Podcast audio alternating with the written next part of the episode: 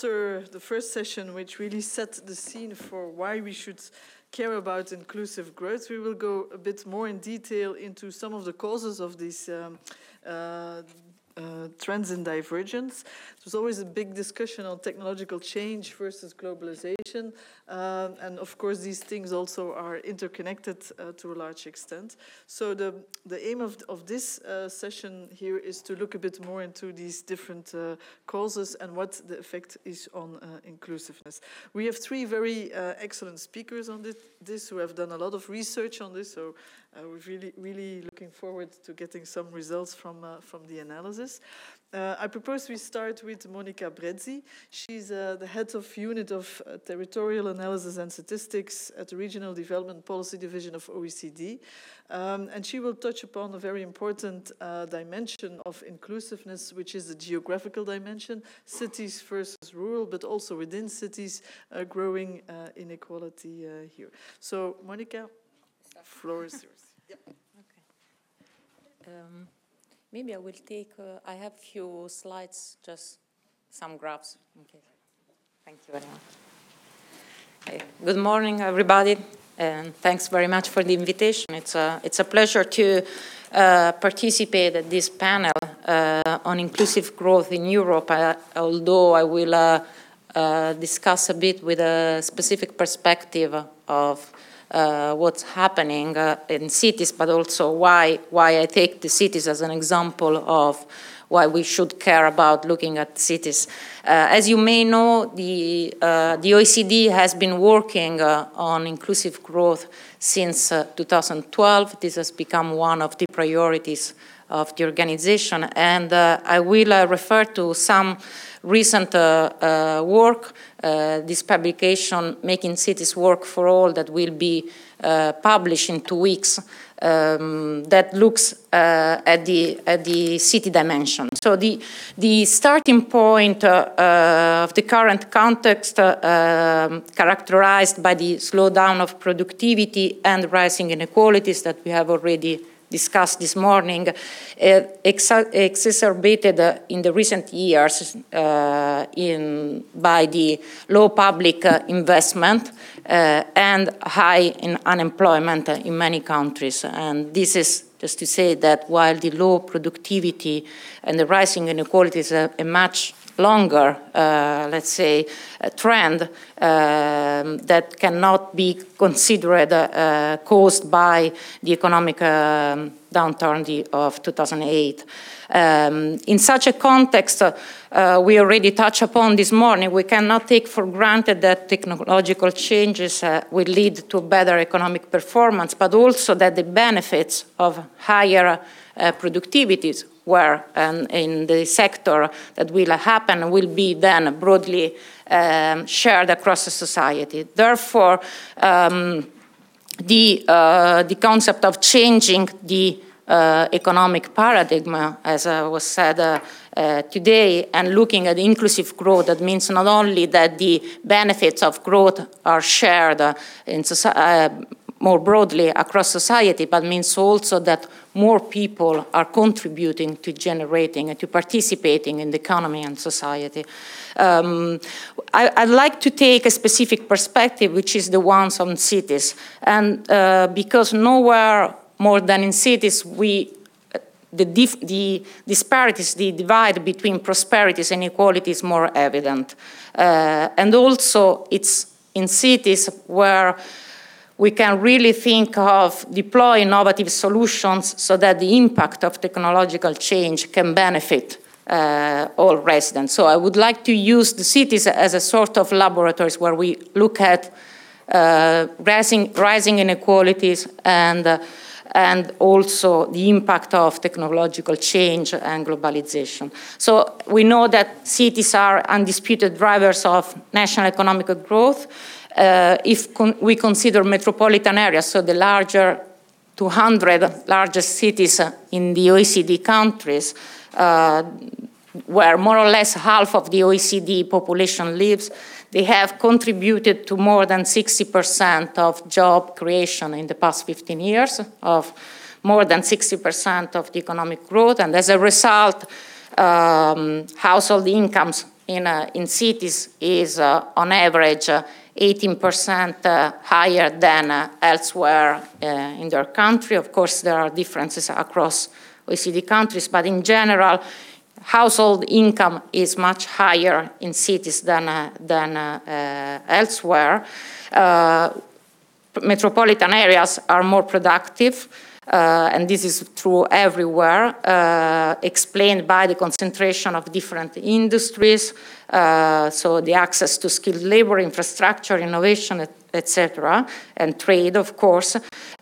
but what uh, research finds is also that high skilled cities outperform low, less skilled ones, not only in terms of productivity or economic performance, but also in other uh, for other dimensions such as population growth, uh, employment, etc.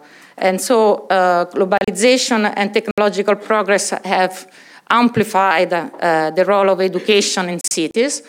And what we find is, of course, that probably these evolutions have favored the ability to relocate tasks of the uh, different tasks of the global uh, value chains across space, and therefore skilled cities uh, have have the ability to retain the most value-added activities with the less skilled one cities instead uh, pro progressively losing tasks. Now we, we see in recent uh, research finds that in fact are the low-skilled workers uh, the ones with, with the highest risk of automation of jobs. Um, have, uh, this is a, a recent uh, research where we see that the risk, there is a, a steep gradient uh, according to the level of education in the risk of automation of jobs. At the same time, we also know that cities are also uh, very unequal. And uh, uh, even if we look just at the uh, inequality in terms of income, uh, cities uh, uh, where we were able to, to measure and compare across countries, cities are more unequal than the rest of their country, except in Canada. inequalities in cities have risen faster than elsewhere in the past 20 years. And of course, the larger the city, the larger the inequality. Uh, so um, uh, when, when we also, when we measure uh, what's happening in Europe, but also in, other, in the other OECD cities in terms of inclusive growth. So even, even if we take a very simple measure of inclusive growth, so we consider to track whether uh, cities uh, have increased their economic prosperities while engaging more of their residents in producing it, which is our simple definition of inclusive growth, then there might be many others. Uh, you see from these graphs that, you know, just to simplify, in the top right quadrant uh, are the cities that have been able to increase income, but also growing labor participation, so having more people participating in generating uh, economic prosperities. But you see that there are also other cities where, in fact, even if the GDP per capita has increased, that hasn't, uh, uh, there has been a stagnation or a decrease in labor participation. So why, why cities are important in relation to uh, the topic uh, of inclusive growth and the, and the um, and the um, impact of globalization and technological change. I want to make three uh, points, uh, uh, and then I close, uh, three points of what, in, what the characteristics, let's say, of inequalities in cities that uh, specific to cities that are relevant to design policies for inclusive growth also for countries. And then when we think of a the European Union. The first, the first one is that inequality goes beyond income. So we find uh, that there are high inequalities of income uh, across cities, and uh, uh, between cities and the rest of the country. But what we find also is that well-being outcomes differ widely uh, across cities, also within the same country. Even if we consider a simple measure, again, on employment uh, and jobs, uh, the difference in employment rate between the cities in Italy, between Florence and uh, Palermo, is 30, uh, 36 percentage point. And just to give you the, the, reference between all the OECD countries, the difference in employment rate is 32. So within the cities in the same country, employment rates are, uh, difference in employment rates are higher than across all the OECD countries. And also when we measure together not only the income, but also income, jobs, health, the level of inequality, when we consider all this uh, together, the differences in the overall living standards among regions and cities are always larger than the difference just in income. So in other words, if we look at well-being outcomes together, that captures better the geographic concentration of prosperity or exclusion. So in terms of policy indication, this already says that actually, and this was uh, one of the comments made in the previous panel, that we have to think also of complex policies in the sense of considering integrated multidimensional policies that touch upon the different dimensions of well-being and inclusion and not only um, that work on the complementarities across uh, these policy areas. The second point is that um, inequalities, when we think about inequalities in cities, we are, this also means spatial segregation. So means uh, a neighborhood uh, with low income people and neighborhood with high income people. And why is that? Uh, why is that worrisome? Well, for two reasons. First of all, because as we know, the condition, the access to networks, the access to education in low income neighborhoods is much worse than in other places of the city, but also because more and more uh, research shows that, uh, um, that the uh, neighborhood where you grow up has done an impact on your economic outlook. And, uh, and we have um, documented in this report the, um, the growing segregation also in European cities. Uh, of course, uh, they don't. Uh, they still are at a, at a, lower level than North American cities, but still there is a growing segregation. There is also a growing segregation of the uh, poorer segment of the population, so neighborhoods of poor people. And, and also what we have found is that, as I said, the uh, segregation has also an implication in, uh, that persist across generations. And so even, for example, uh, in, Nether in the Netherlands, which is a relatively egalitarian country by many standards, we found that uh, children who grew up in the poorest neighborhoods have on average, as an adult, in, an income which is 5 6% lower, even 10, 12 years later, than their uh, peers who have grown up in mo the most affluent uh, neighborhoods of the city. So again, uh, this, but this has to do also with the, the governance, the structure, the institutional uh, conditions of a city. And so appropriate governance systems of metropolitan areas can reduce the cost of fragmentation. And therefore, uh, we find in our research that this is not only reduced fragmentation is associated with less segregation. So reducing the fragmentation, the political and the administrative fragmentation uh, reduces also uh, segregation. Finally, third and final point, uh, as, I, as we said at the beginning, cities attract highly skilled individuals but they also attract uh, uh, low-skilled ones. And the polarization of skills explains a large part today of the inequalities because of the wage inequalities in cities. So while some research shows that, in fact, when new jobs are created, when highly skilled jobs are created in cities, they also create uh, new uh, jobs uh, on the local market, maybe lower skilled jobs in terms of uh, to, res to respond to the higher demand for local goods and services. However, what we observe is that, first of all, this transmission or local multiplier uh, doesn't work everywhere.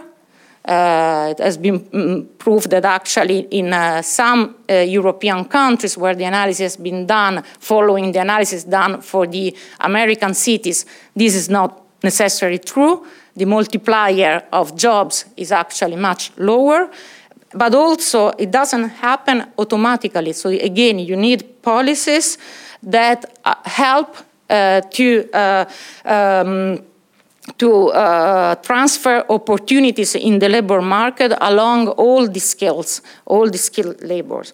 And again, so that means that um, measure fiscal policies alone can fight poverty and need instead to be part of a more comprehensive package that puts together the uh, uh, structural policies on labor market, on education, on enhancing skills, with policies targeted more to, with fiscal policy and fighting poverty. So I've continued. Yeah. Thanks. Thank you very much, uh, Monica. I think it's really also important that we put this focus of uh, cities in the discussion here because, as you already said, there's an increasing concentration of activities in cities, so we need to understand that ecosystem better. But as you also identified, there's a lot of heterogeneity in different types of cities, um, and that will also be important for policies to disentangle different types of cities.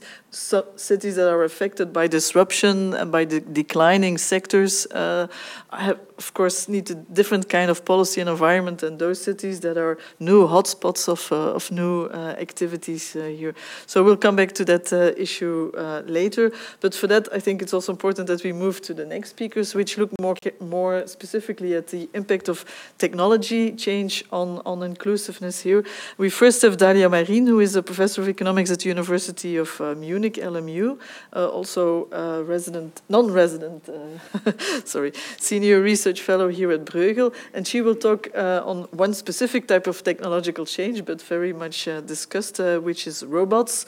Uh, so how can we expect robots uh, to, to be also a driver of, uh, of inclusiveness here, or is it really um, a source of, of increasing dispersity here? Dalia? Thank you. Yes. I'm going to talk about the brilliant robots and how they affect the labor market in Europe. What do I mean by brilliant robots? Um, we know that there are, uh, in the recent five to six years, we had breakthroughs in artificial intelligence, which combine big data with powerful computers, and the, these combination has, uh, has uh, led to the emergence of phenomena like 3, 3, uh, 3D printing, driverless cars, drones, legal software which search, searches for precedences in law, medical software which diagnoses illnesses, Udacity and MOOC, which are basically online uh, uh courses uh, which uh, um, so the two economists at MIT, Brynjolfsson and McAfee, they have called this phenomenon the, the second machine age. So what I want to ask is, how will the brilliant uh, robots change the world in, we live in? So I want to share with you two hypotheses. The first hypothesis is uh, the, the brilliant robots are going to lead to a revival of manufacturing in rich countries, and the reason is that um, basically these machines are going to replace workers. So in fact, the cost of labor is not going to matter much. So you can, rather than produce in China, you can produce in Germany. Um, okay, we have uh, some anecdotal evidence that this is happening. And uh, then the question is, um, do we find evidence in the aggregate data? And since I have only 10 minutes time, I cannot elaborate on this, but basically what we find is that in the financial crisis, we offshoring, so this is the relocation of activity from rich countries to low-wage countries like China and so on, uh, what we have seen is that in the financial crisis, in all of these seven countries that I have on the slide, we have seen that there was a decline in offshoring, but then it re, re, rebooted again, and you see in, in 2011 it was uh, higher than before. But the new study, which is going to be released um, uh, in November, uh, I just came back from a conference where they, where they, where they showed this.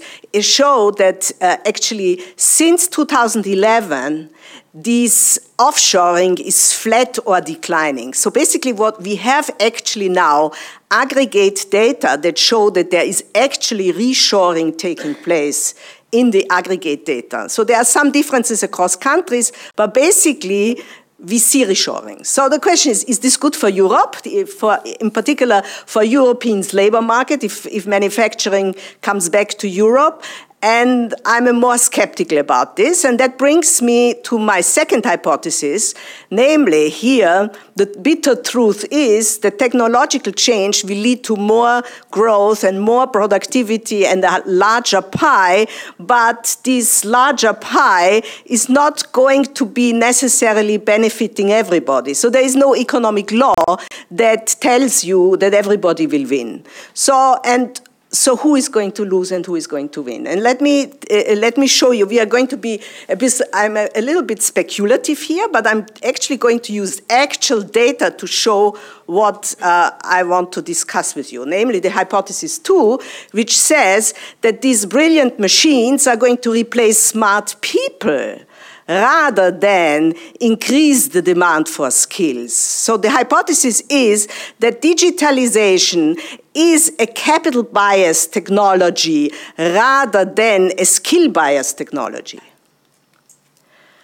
Um, I want to illustrate this with some examples, but I, I think maybe I can take the, the examples when, uh, now I may, I may say the examples. Yeah. Uh, okay, so Emma Emma is a software that writes articles. So journalists, so the, the, the, this software writes articles in three minutes. So, so, something that I probably would need a whole uh, uh, morning. And okay, so these are not the most brilliant articles. They are fact-based articles, but still they are articles. And so we have robo advisors. So all these um, these softwares are replacing journalists. They are replacing financial analysts. A legal software that's searches for precedences in law potentially replaces lawyers. And there in the United States, when I was in 2007 in the United States, there was a whole generation of law students which couldn't find a job because basically they were uh, uh, replaced by this uh, software.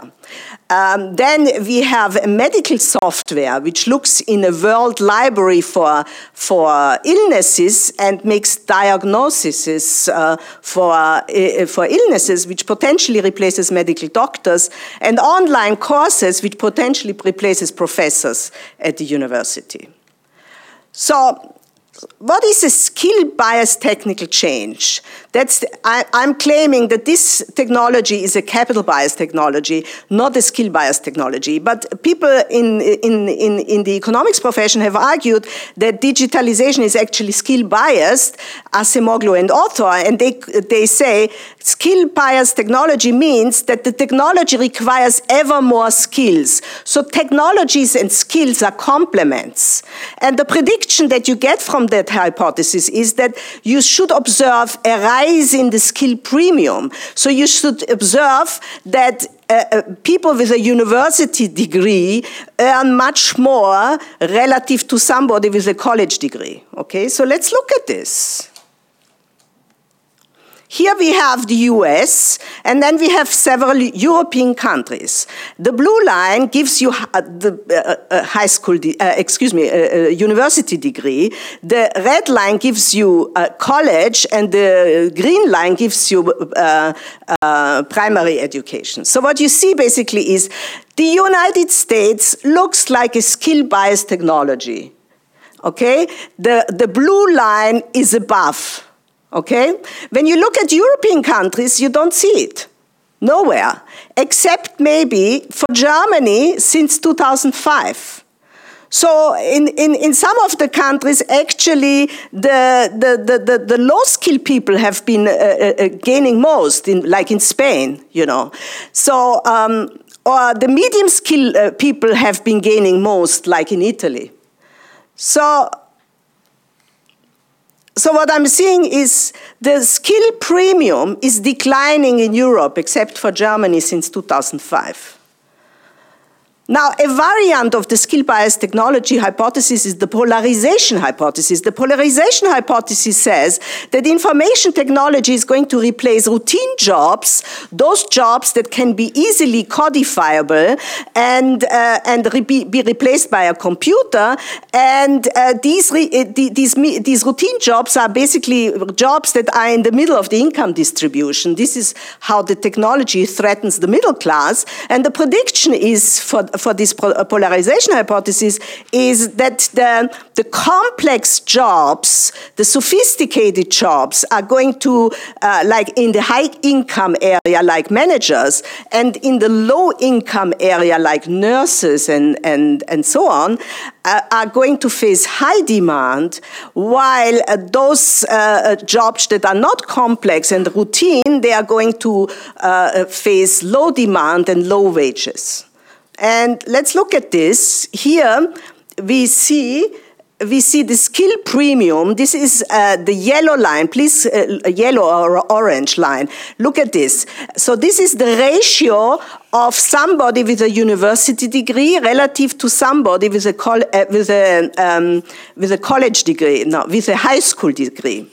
Okay, so what do we see? If the polarization hypothesis would be true, we would, uh, we would see that this, uh, this skill ratio, the ratio that what, what a university degree, degree earns, must be increasing relative to, to the routine job, the, the high skill job, uh, the high skill, um, um, the high school um, uh, worker. But we don't see this. We see it's, it's declining in most of the countries, and in the US, it's flat since 2000, since 2000 basically. So we do not, we do not get really a, a, a support for this polarization hypothesis either. So, so, so why is the skill premium declining? So there are two possibilities. One possibility is that the demand for people with academic degrees has declined. And this is the hypothesis that the, the, the, technology is capital biased. The other possibility is that the supply of people with academic degrees has increased too much relative to the demand. And that is the expansion of higher education. So let's look at both sides. So Capital bias technology means that the technology and skills are substitutes rather than complements. So the more the technology is implemented, the more, more capital the technology is using and the less skilled people it is using. So academic people are replaced by machines and so on. Do we find evidence for this? We have several evidence. One is that we see that in the US, which is the technology leader, the skill premium is basically constant since, two, since, uh, since 2000. That is already an indication that there is something going on. Then we, we, we see a global decline in the labor share in GDP. This is the labor, if you, this is a picture of the labor share in, in, in GDP. This is uh, how much of GDP, GDP goes to labor income and how much goes to profits, rents, and dividends. Okay, so the, the, the, the red line is the labor share. And what you see, for instance, for Germany, um, when you look at the right scale, you see that the share of labor income in GDP has declined from 70% to something something like 55%. So more, less and less income goes to labor. And we have a study by Karabarbounis and Neiman. They have shown that 50% of this decline in the labor share in income is due to lower prices for technologies. And finally, we have rising skill unemployment. Uh, in, in, particularly among the young. So we see that in the US and in the UK, the skill unemployment doubled. And uh, it's very high in Spain and increased much. It's very high in Italy. It's not high in Germany and it's not high in, in, in, in Austria, but France has quite some high uh, unemployment among the skills, but it's not increasing. So let me come now to the supply side, the expansion of higher education. It may as well be that the expansion of higher education in Europe has been faster than the speed of technological advancement. So the supply side was expanding faster than the demand side driven by technology. There is a book by Goldin and Katz uh, it's called The Race Between Education and Technology. And this book shows that uh, basically the skill premium in the US has been risen in the 1980s and 90s. It skyrocketed in this period because basically education has stopped to advance in the US while technology kept advancing. And therefore, you see this rise in the skill premium. So, what I'm suggesting is that in Euro Europe, we have somehow the reverse Goldin and Katz effect, in which the skill premium in Europe is declining because higher education has been outpacing technological change. So, let's look at the evidence for this. Here's higher, education. Um, here you see the expansion of higher education uh, in the population. And what you see basically is that we have high expansion. It, the, in, the increase is, except for Germany, the share of population with tertiary education in, in Europe increased by 60 to 250% in the last 15 years. So are we fighting the wrong battle? The policy implication is that the scarcity of education and talent may, be, may lie behind us. The push for more and higher education may be the wrong way to go. The new issue we face is capital versus labor rather than human capital, skilled labor versus unskilled labor. Thank you.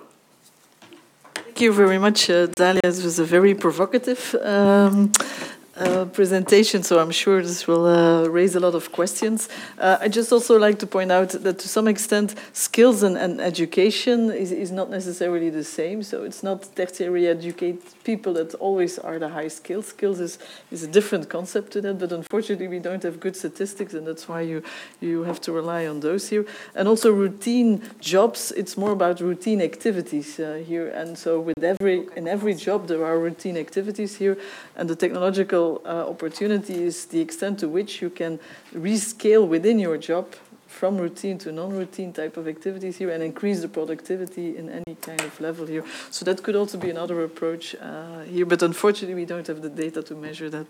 Um, so, but I'm sure that we will have a broad discussion on, on these uh, issues uh, here. But before we go into the discussion, we still have also Zsolt Darvas who will present uh, research that he has been doing. He has been doing substantial research on inclusiveness uh, since some time now, uh, but one piece of that research that he will be presenting here today is again the impact of technological change on uh, inequality uh, here. So, Zsolt, the floor is uh, yours. Yeah, thank, thank you very much, Reinhilde. Um, it was very interesting to hear the, the previous two presentations, and, and in fact, I have to say that I will have some overlaps with Dalia, but not just overlaps, but in some aspects, uh, I will have a different conclusion than, than what, you, what, you, what you reached. So the, so the question I, I also ask is, um, is whether technical or technological change has contributed to uh, income inequality. And in the presentation, I will only show you a couple of charts which, uh, which, will be, which are in our report uh, that we will uh, also publish, publish shortly. So let me start by showing uh, two simple charts, one for the European Union and one for the United States, which just shows the, the number of jobs in millions uh, according to the three different levels of educational attainment. And I mean, since I mean the composition of the European Union has changed, um, we have uh, uh, this so-called EU15, the first 50 members of the European Union, uh, and for these countries we have data from 1992. While for the 27 members, Croatia is not, not yet included, we have, we have data from um, 2000. And what is really striking here, uh, if you look at the, the red line, so the number of jobs with, with tertiary education has been steadily increasing. And even there was, you cannot, cannot see any change during the, during the crisis. If you look at at a country level, even in hard-hit countries like Greece or Latvia, where employment fell by, by about 20%, the number of, of tertiary educated jobs had practically not changed. And in countries like, like Italy, for example, or, or France, where overall unemployment went down, but also in Spain, in fact, even during the crisis, parallel with a large increase in unemployment, the number of jobs with, with tertiary education has in fact increased. Now, compare these two to the other two lines. Uh, the orange one is the upper secondary. There was some increase up to the crisis and, and no increase since then. And if you look at the blue, the, the less than uh, primary uh, or, or primary or lower secondary, uh, that has been steadily falling, slightly falling before the crisis and even accelerated during the crisis. So from, from this chart, you can, you can say that, that uh, clearly, I mean, the, um, the demand for tertiary educated people has increased in Europe. But it's not only in Europe. The, exactly the same is going on in the United States. Again, here just pure numbers on, on in terms of millions of, of people. I mean, the, the, classification of educational attainment is a bit different in the US, but here again we have broadly three, the same three categories. And again, the red one, uh, the people with bachelor degree or, or higher university degrees has been going up. Again, during the crisis, there was a short flattening, let's say for one or two years, but even after it, it, it continued. The middle degree, the, the orange one, again, was, was broadly stable. And, and again, also in the, in the US, you can see that people with a lower education attainment, uh, there was actually uh, a fall since the crisis. And it's very notable that both in Europe and, and in the US, only jobs with, with tertiary education has increased in the past six or seven years. I think it's really, really a notable uh, development. And, and I think do suggest that these fundamental trends are, are ongoing. So, so whether your, your last conclusion that, that uh, whether we have enough talented people and, and no, don't need to focus more on them, uh, I think that's, that's, that's an issue we could, we could discuss maybe. Certainly there is a, a phenomenon of so-called underemployment, uh, whereby you know university degree people work in, in McDonald's or, and, and somewhere else. But I saw a very interesting study for, for the United States. Unfortunately, I haven't seen study, study for, for the US, but for the U United States, it found that yes, there is underemployment, but there are two issues. First, very few, I mean, uh, university degree people work in, uh, in the McDonald's, and some of them work, but very few, few of them. And even though they're still underemployment, they still do some, some jobs which, which require some, some, some, some skills, some cognitive skills. And second, what that study also found is that this underemployment is a temporary phenomenon. So people after graduation, they do to do sometimes do jobs which are which are lower than they are qualified to do, but this doesn't last for long. After after a few years, they can find better jobs which corresponds to their education. Now, but the increase indeed in both in the EU and the US of of, uh, of university degree jobs uh, would indeed suggest that this so-called skill premium that Dalia discussed uh, quite a lot uh, went up. And again, I have a chart for, for, for the US from, from a different source than, than you and, and a bit, bit longer horizon, but it exactly shows the same that you showed, so maybe I don't have to spend much time apart from explaining what you can see. So on the left-hand side, you can see the solid line, and on the right-hand side, the, the dashed line. And the solid line just simply shows, uh, in current US dollars, the, the median weekly earnings uh, according to four different educational levels. And the top one, the blue, is, is the bachelor uh, degree or higher. And again, you can see that there was an increase, let's say up to 2000, and, and it was broadly stable uh, since then so for bachelor degrees. But for the other three categories, there was actually a decline.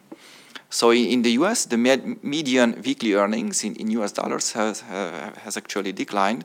And then the dashed line shows the ratio of, um, of the blue to this, to this gray, which again went up uh, from about one and a half to two and a half from uh, the late 1970s to, to the 2000 and have been staying there for uh, since then. And, um, and again, this, this skill biased hypothesis, uh, technological change hy hypothesis that Dalia so clearly described, would suggest that you know, there's a growing demand for, for skilled people. Um, therefore, their wages should, should go up. And indeed, if you look at my the charts I have showed you so far, it may be indicative that some of this sort is going on, at least in the US, because clearly there was a huge increase in the number of jobs for, for university degree, and also their wages went up relative to the rest. But, and there's many, many buts. so, um, so the skill premium, again, as Dalia uh, very nicely uh, emphasized, has not increased everywhere. In fact, it increased in very few countries. Now here uh, you see most countries on the left-hand side. China is on the on the right-hand side because the, the scale is, is, is, is much, much different. So it, it shows uh, the real wage, real hourly wage change uh, for, from 1995 to 2009. Unfortunately, the data set has, doesn't have more recent observation for the three skilled categories. And the US, USA, you can see that very clearly in the, in the high skilled people, there was about a 25% real increase in, in hourly wages. In the low skilled, it was only about, about five. Now, if you look at China on the right, that's a different scale, but exactly the same is, same is going on. And a little bit Germany, again, Dalia uh, has, highlighted, uh, but again, in Germany, the, the difference is very small. But practically in other countries, uh, you don't see that, and in, in many countries, you see exactly the opposite. I mean, in Korea, it's basically all three educational levels or skill levels practically uh, benefited from, from the same increases. And in other countries, even in the United Kingdom, you know, where inequality is, was higher than in the rest of the European Union, uh, high-skilled people hasn't benefited more than low-skilled people, also in, in, in, Sweden, Spain, uh, Italy, France, and, and, Japan. So in all of these countries, it's quite interestingly that, that indeed the, the income of high-skilled people has increased less than the income of low-skilled people. now, a second, which relates to the uh, indeed to the supply-demand conditions I'm also a little bit looking at, but I'm, I'm, losing a little bit different indicators. So again, this chart just shows the number of new tertiary educated people. um, again, the time horizon is, is not so long. It starts in 98. Uh, we couldn't find comparable data uh, earlier. Uh, I mean, clearly China and Japan are, are different categories. I mean, in China, there was a very rapid rise. In China, there was a very, very few university graduates uh, in the 1990s and decreased very, very rapidly. Uh, in Japan, the number actually went down. But if you look at the US and Europe, I mean, you can see an, an increase. I think, Dalia, you showed it as a share of, of active population or, or something like that. But I'm not sure that that's the, the best way to, to show this data because, I mean, because first of U.S. population expanding much much faster. Uh, I think it's, it would be better to relate it uh, to the number of jobs with with, um, with university degrees, and if you relate it to the number of jobs, then the difference between Europe and US is not that much, and in absolute number, the or in percentage change, the change is, is not not that different. Now, second one, again, unemployment. So I'm also using some of the data that, that you showed, which was also very interesting that, that uh, this only shows the unemployment rate of tertiary educated people. Uh, and just in brackets, I, I, I know that probably this is among the very, very few indicators where Europe did better than the United States during the crisis.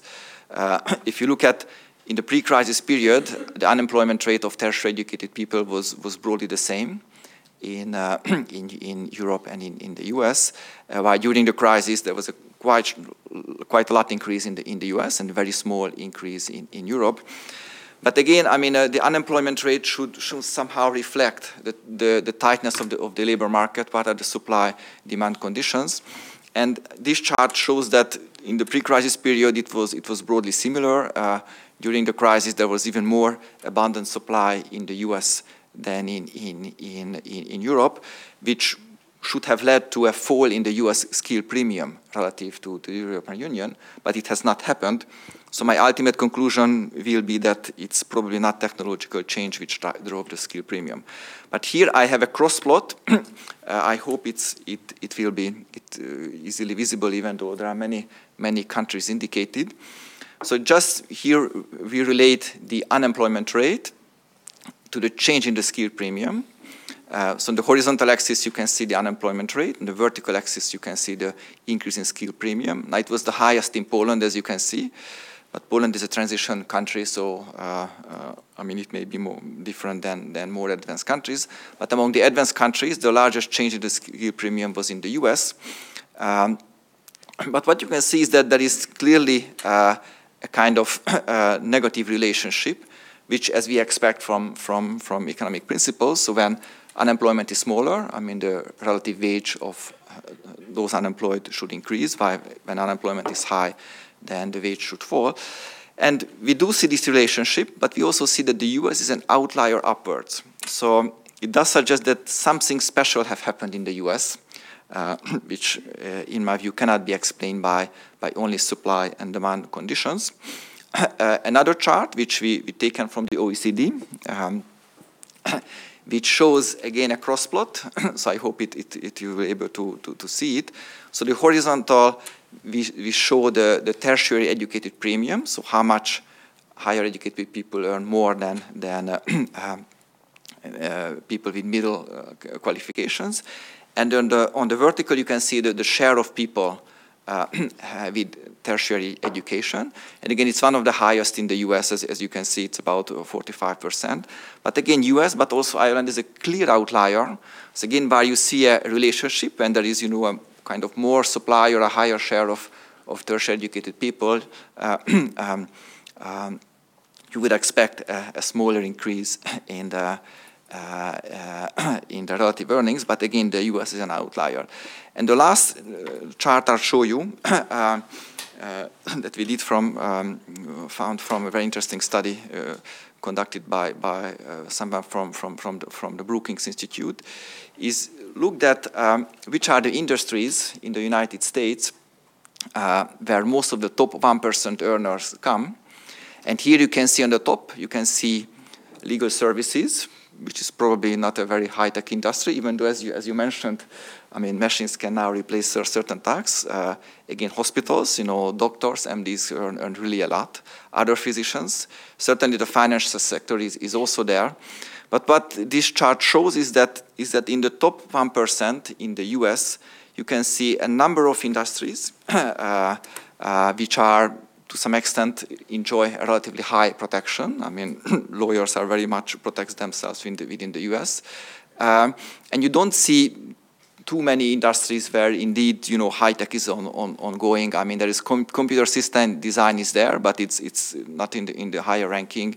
Um, so what this suggests to me, and also all the, all the previous evidence I, I presented, that the development in the US that indeed high-skilled people earn, earn so much more may not be driven fully or not to a large extent by, by technological, technological change, but other factors could, could be at work. One could be regulation that uh, uh, you know, some of these uh, uh jobs or, or industries enjoy a very high rent over the skills. Another could be public policy, um, whereby uh, taxation and, and redistribution, um, uh, Uh, at least in the United States, became much less progressive and, and thereby uh, left a much, much higher share in the, in the hands of the rich. So overall, I would, I would conclude that in the, in the United States, it's not very likely that technological change drove increasing inequalities. and in fact, in Europe, in, we are in a much, much better position. And just I said the last, but still I, I, I would like to show that in Europe, you also see uh, the industries that most top earners, that manufacturing ranks very, very high. I mean, certainly finance is the top, but manufacturing ranks very, very highly. So in Europe, uh, much more of the rich people come from those sectors where technological change is actually happening. So with this note, let me, let me thank you for your attention and and give back Reinhilde the floor. So I think by now we have collected quite some interesting uh, views uh, to um, to um, feed our discussion. Uh, but let me nevertheless bring the discussion back to the, the topic of, of this session. Although Zsolt opened really the discussion by saying what explains the growing inequality can, is beyond uh, technological change, uh, also includes other um, uh, things we have to look at. I would li like to bring the discussion back to really the impact of technological change, be this from digital, be this from uh, artificial intelligence or any kind of specific technological change. What shifts um, do we see in terms of jobs, which jobs will be affected by these technological changes, who will win or not? Uh, will offshoring, uh, will that stop? Will that bring back jobs or not, and for whom? Um, and then, of course, big discussion is the skills. Uh, is it the high skills uh, that will be protected or not? Uh, but also the issue of routinized uh, jobs, routinized activities here. And then we have to look at not just only um, the extent to which demand for these different type of jobs are, are being affected, but also the supply. And then also the issue of is skills, is that something we can equate with ed education and tertiary education or not? Um, so is indeed always uh, tertiary educated people, are these the high skills, the ones that are more safe from, from routinization or not? So that's, a, um, again, another issue of, of discussion uh, here. So I think we have a lot of ground to cover for discussion. So I would like to see uh, comments from the floor and then we will uh, try to respond to that uh, as much as possible. So, yeah. Do we have...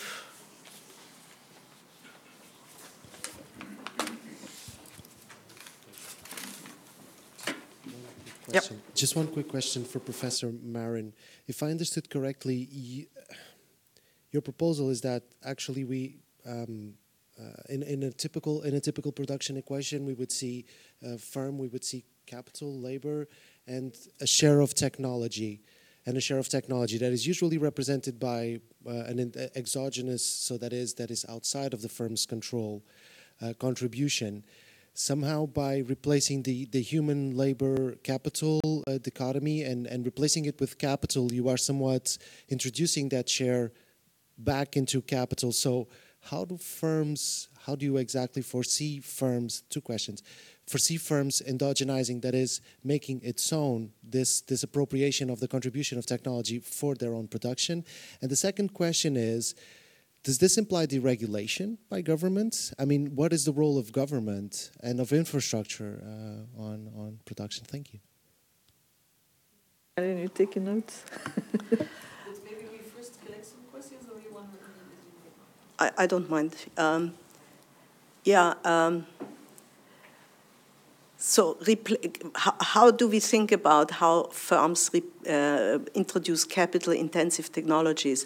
So, one way that they do it is just that when they start to hire, they, they compare uh, what do they have to pay for a person uh, to hire and what does it pay for them to invest in a machine that is, in principle, going to do the same job and so then they hire the then they employ the machine basically and they don't hire. So that's part of the part of, part of the reason why we we see men without work in the United States. And the United States is a good place to start to look at this because it's in the forefront. So uh, in the forefront of the technology. So it's it, it, in this country is is where it is happening the most. So we can study it. So here we see um,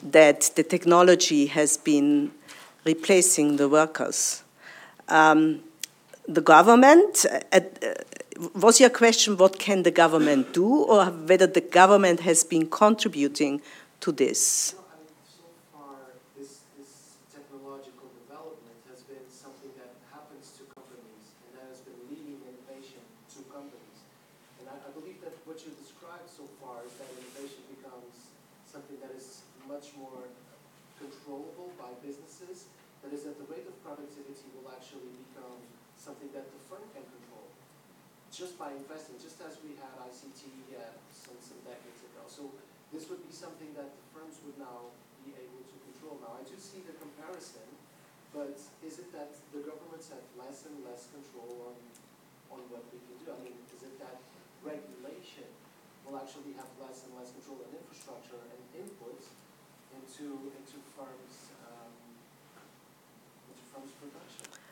Um, I don't believe so. Uh, that the government has now less. Um, the technology in itself is not something that suggests that the, uh, if the government wants to regulate uh, something, which we have to discuss what it is, it should be, if there is a case here for regulation, um, that uh, that it's less powerful in, than in the past. I don't believe so.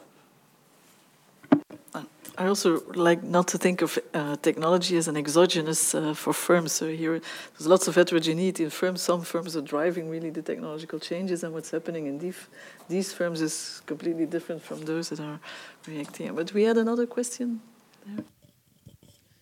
Thank you. Uh, first, I had a, a comment. We have uh, two economists and different views, so I, I really think we are on enlightened, uh, enlightened hypothesis rather than uh, more secure ground. Um, my my second remark is that I feel very uncomfortable with your definition of skills. Um, I mean, higher education, university, and so on. Um, I mean, do we consider that uh, technical people, people having uh, practical skills, are not just as skilled. I would. Um, I have read recently the books from Matthew Crawford, and I think we we have to think in a different way um, about that. And I wanted to because your um, your study is based on university skills. Fine, um, it's it's good enough, but I know many people who are very clever and have skills and no university. And then I would have a question for you, Mrs. Uh, Marine. Um, you finished your intervention by saying that we were going to a situation where it was capital versus labor. Um, so it basically means that in the future we will have more losers, and this will lead to a very um, unsecure and unsustainable society. I wonder if in your head you have given some consideration to the idea of a universal minimum income uh, in that. Uh, so these are big questions. You want to respond immediately, or do we first collect perhaps some related questions? Then you get also some time to think about. yeah, Twitter.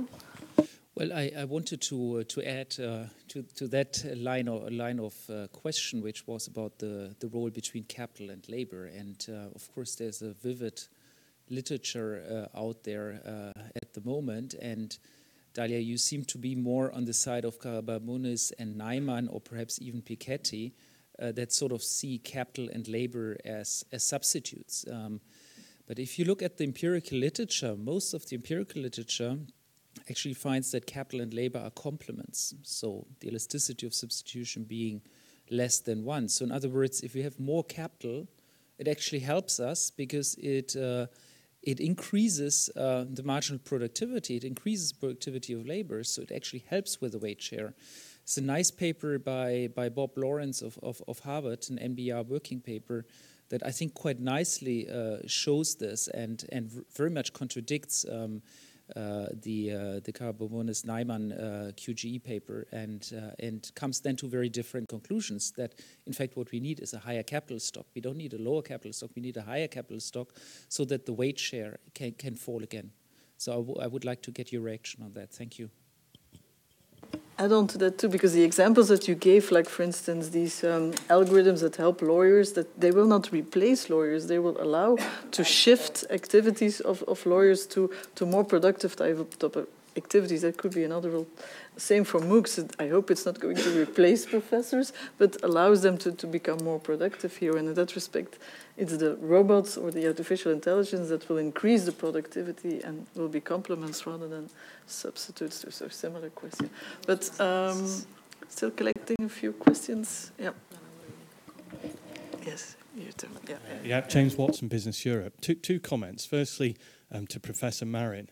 I mean, you noted that the skills premium for, for, for, for university education was falling, but it seems an entirely different question whether we're having too much university education.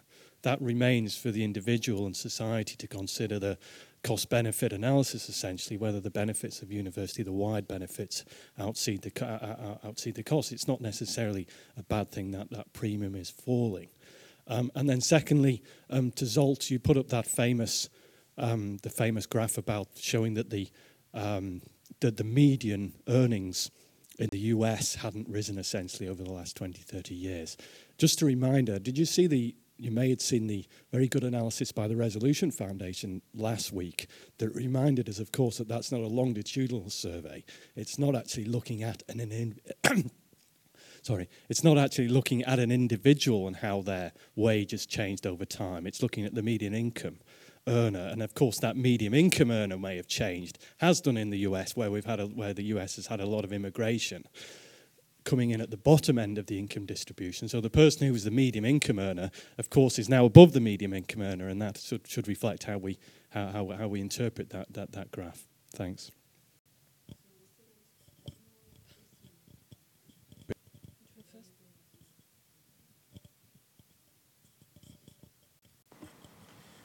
I'd just like to follow up in the same general trend and ask you to reflect a little bit on decomposing the concept of skills. Mm-hmm. So if you take a look at your variables over time, they all make sense. And there, there's some agreement and disagreement in the presentations and so forth. But I'm reflecting on the point of what skills have we developed in people in the labor force across different generations? And how does that supply meet the demand that we're seeing in the environment? And if we take a look at skills today and what is needed and where we're going, what are the what skills have a competitive advantage going ahead, both on an individual and on a community level? Yeah, yeah, good point. One more question, well, two.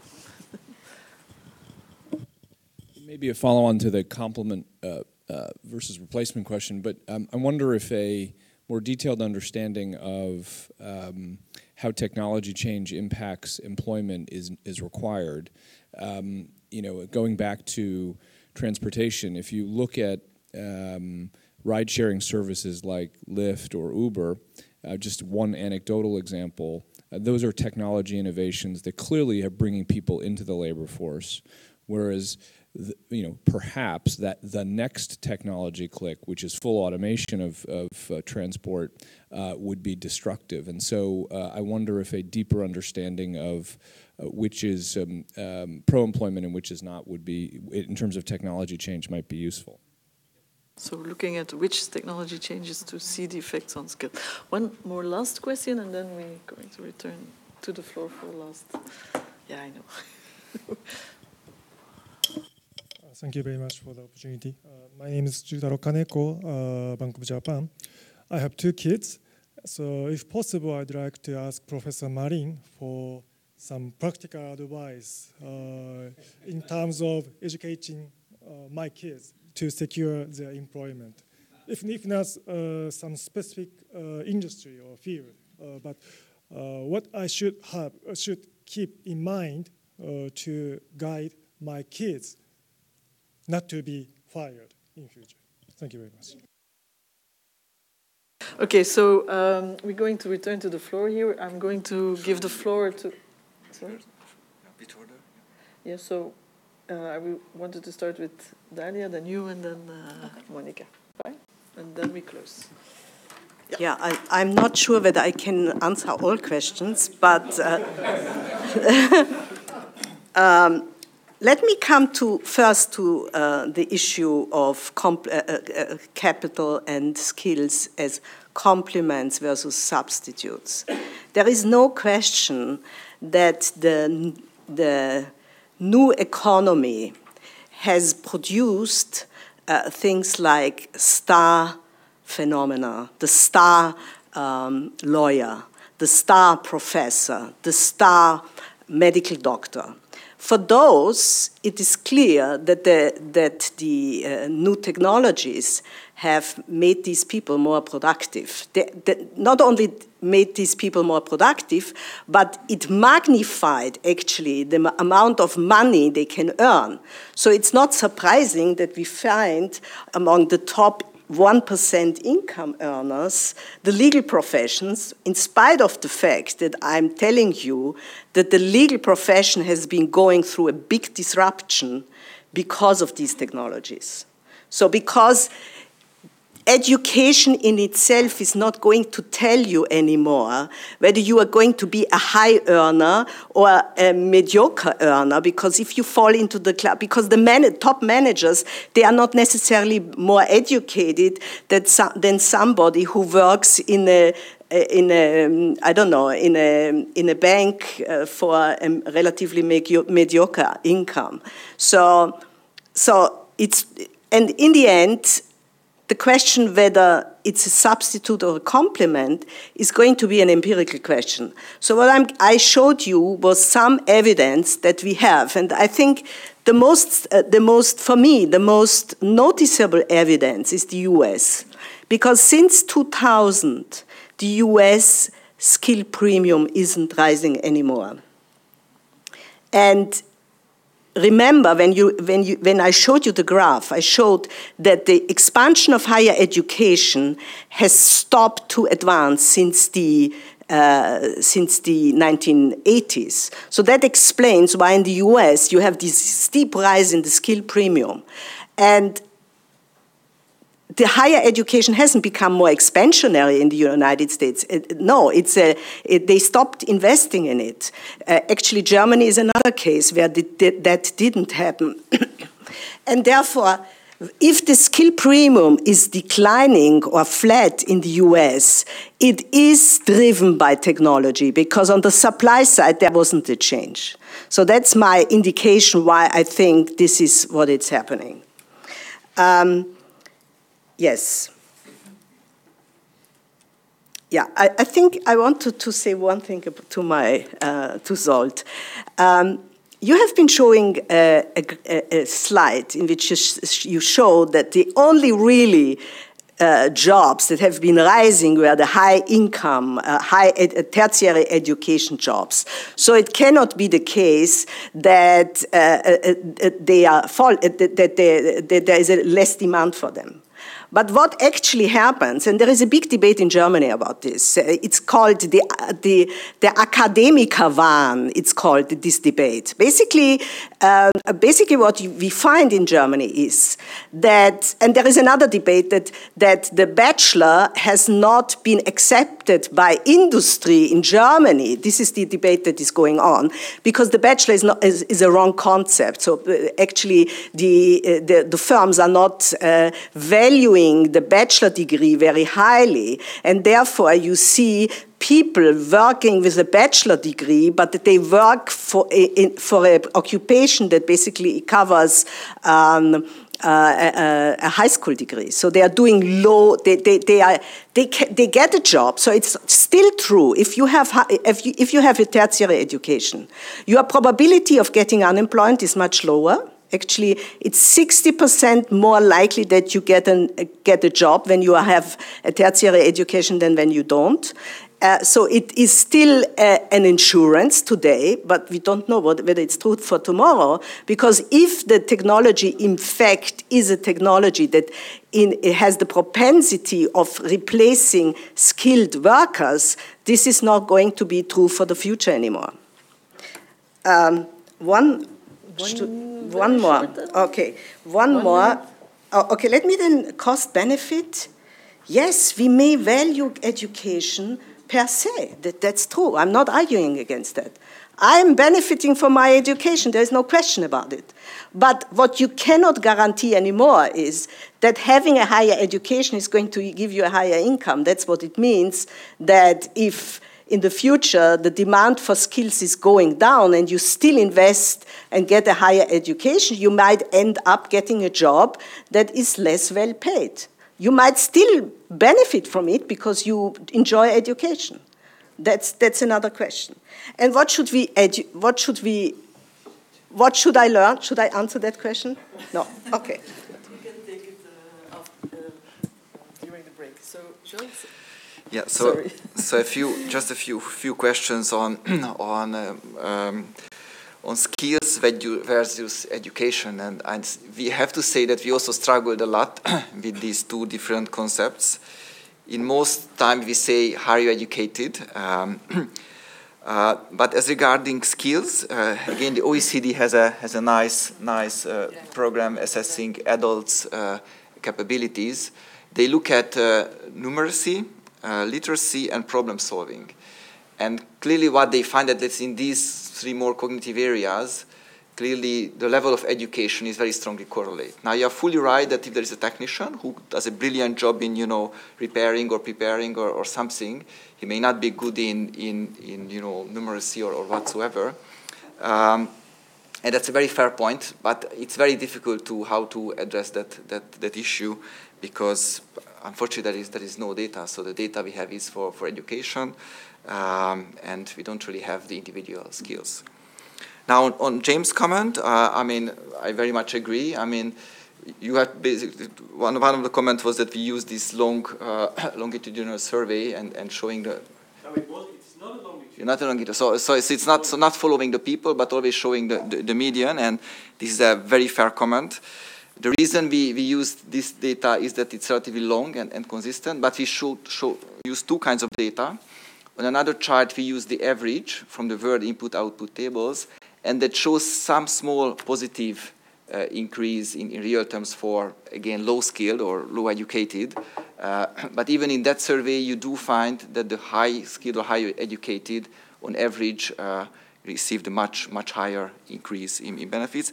And just, you know, for, for the Japanese uh, colleague, you know, I, uh, what, what your, you should tell your children, I also have two boys. Uh, I also have two boys, and I'm also thinking about what, what to advise them. But one thing I will definitely advise them is to go to university. And again, I think Dalia very nicely said that if you are at university, you have a much higher probability of being employed, much lower probability of being unemployed. There are many also macroeconomic studies which showed both for the US, European countries, I even mentioned Greece or Latvia, where, where university degree people have not, not suffered, while, while lower educated people did suffer. Now, you know, in what discipline, that's, that's you know, difficult, to, difficult to, to, to say, but, you know, if, if you have a good, good degree, you will always able to, or your children will always able to, you know, retrain themselves in other, other disciplines. So let, let urge them to go to universities. Monica? Very short, just a comment on the on the two questions on the skill premium and the impact of technological change on jobs, which are the questions, of course, they are empirical questions. And so, uh, to a certain extent, we, uh, we answer with the tools we have, um, which are not perfect. Uh, and it's true that uh, you know, we still use uh, educational attainment, but at the same time, it is important to move to a, a different definition of skills. And uh, so, just uh, so the OECD, since uh, two years ago, does this survey on adults' skills and tries to use it more and more, not only on so what are the skills, but also how skills are put in use in the jobs, in the job market, and also on the current job. So this uh, just an invitation to, to look at it. And uh, similarly, for what regards the impact of technological change on jobs, I think that some of these uh, mm, this response, these answers, may change when we look not at the industry uh, that, uh, that we saw uh, in one of the graphs, uh, but we look at tasks within industry. And in fact, results are very different. And so maybe we should move more and more towards uh, this kind of, a, of analysis. Uh, just to finish with a, a, light note on the uh, future for the for the kids in university. Of course, I don't have the answer. I did hear about a survey uh, promoted by LinkedIn where the responses were that the jobs more the demand highest with the highest demand were uh, not surprisingly uh, engineers uh, uh, Uh, uh, software, uh, engineer softwares, but also uh, Zumba instructors, which is, you know, a fitness class, so that might be also another, another option. okay, thank you. So I think this uh, this session was really very good in raising a lot of questions, uh, at least also already providing some avenues for answers, but no definite answers. So um, I would have a suggestion to turn to robots and artificial intelligence to sort out this big question on what the impact of technology is on jobs. Maybe they can solve it. okay, but now we go for a coffee break. short, very short uh, stop.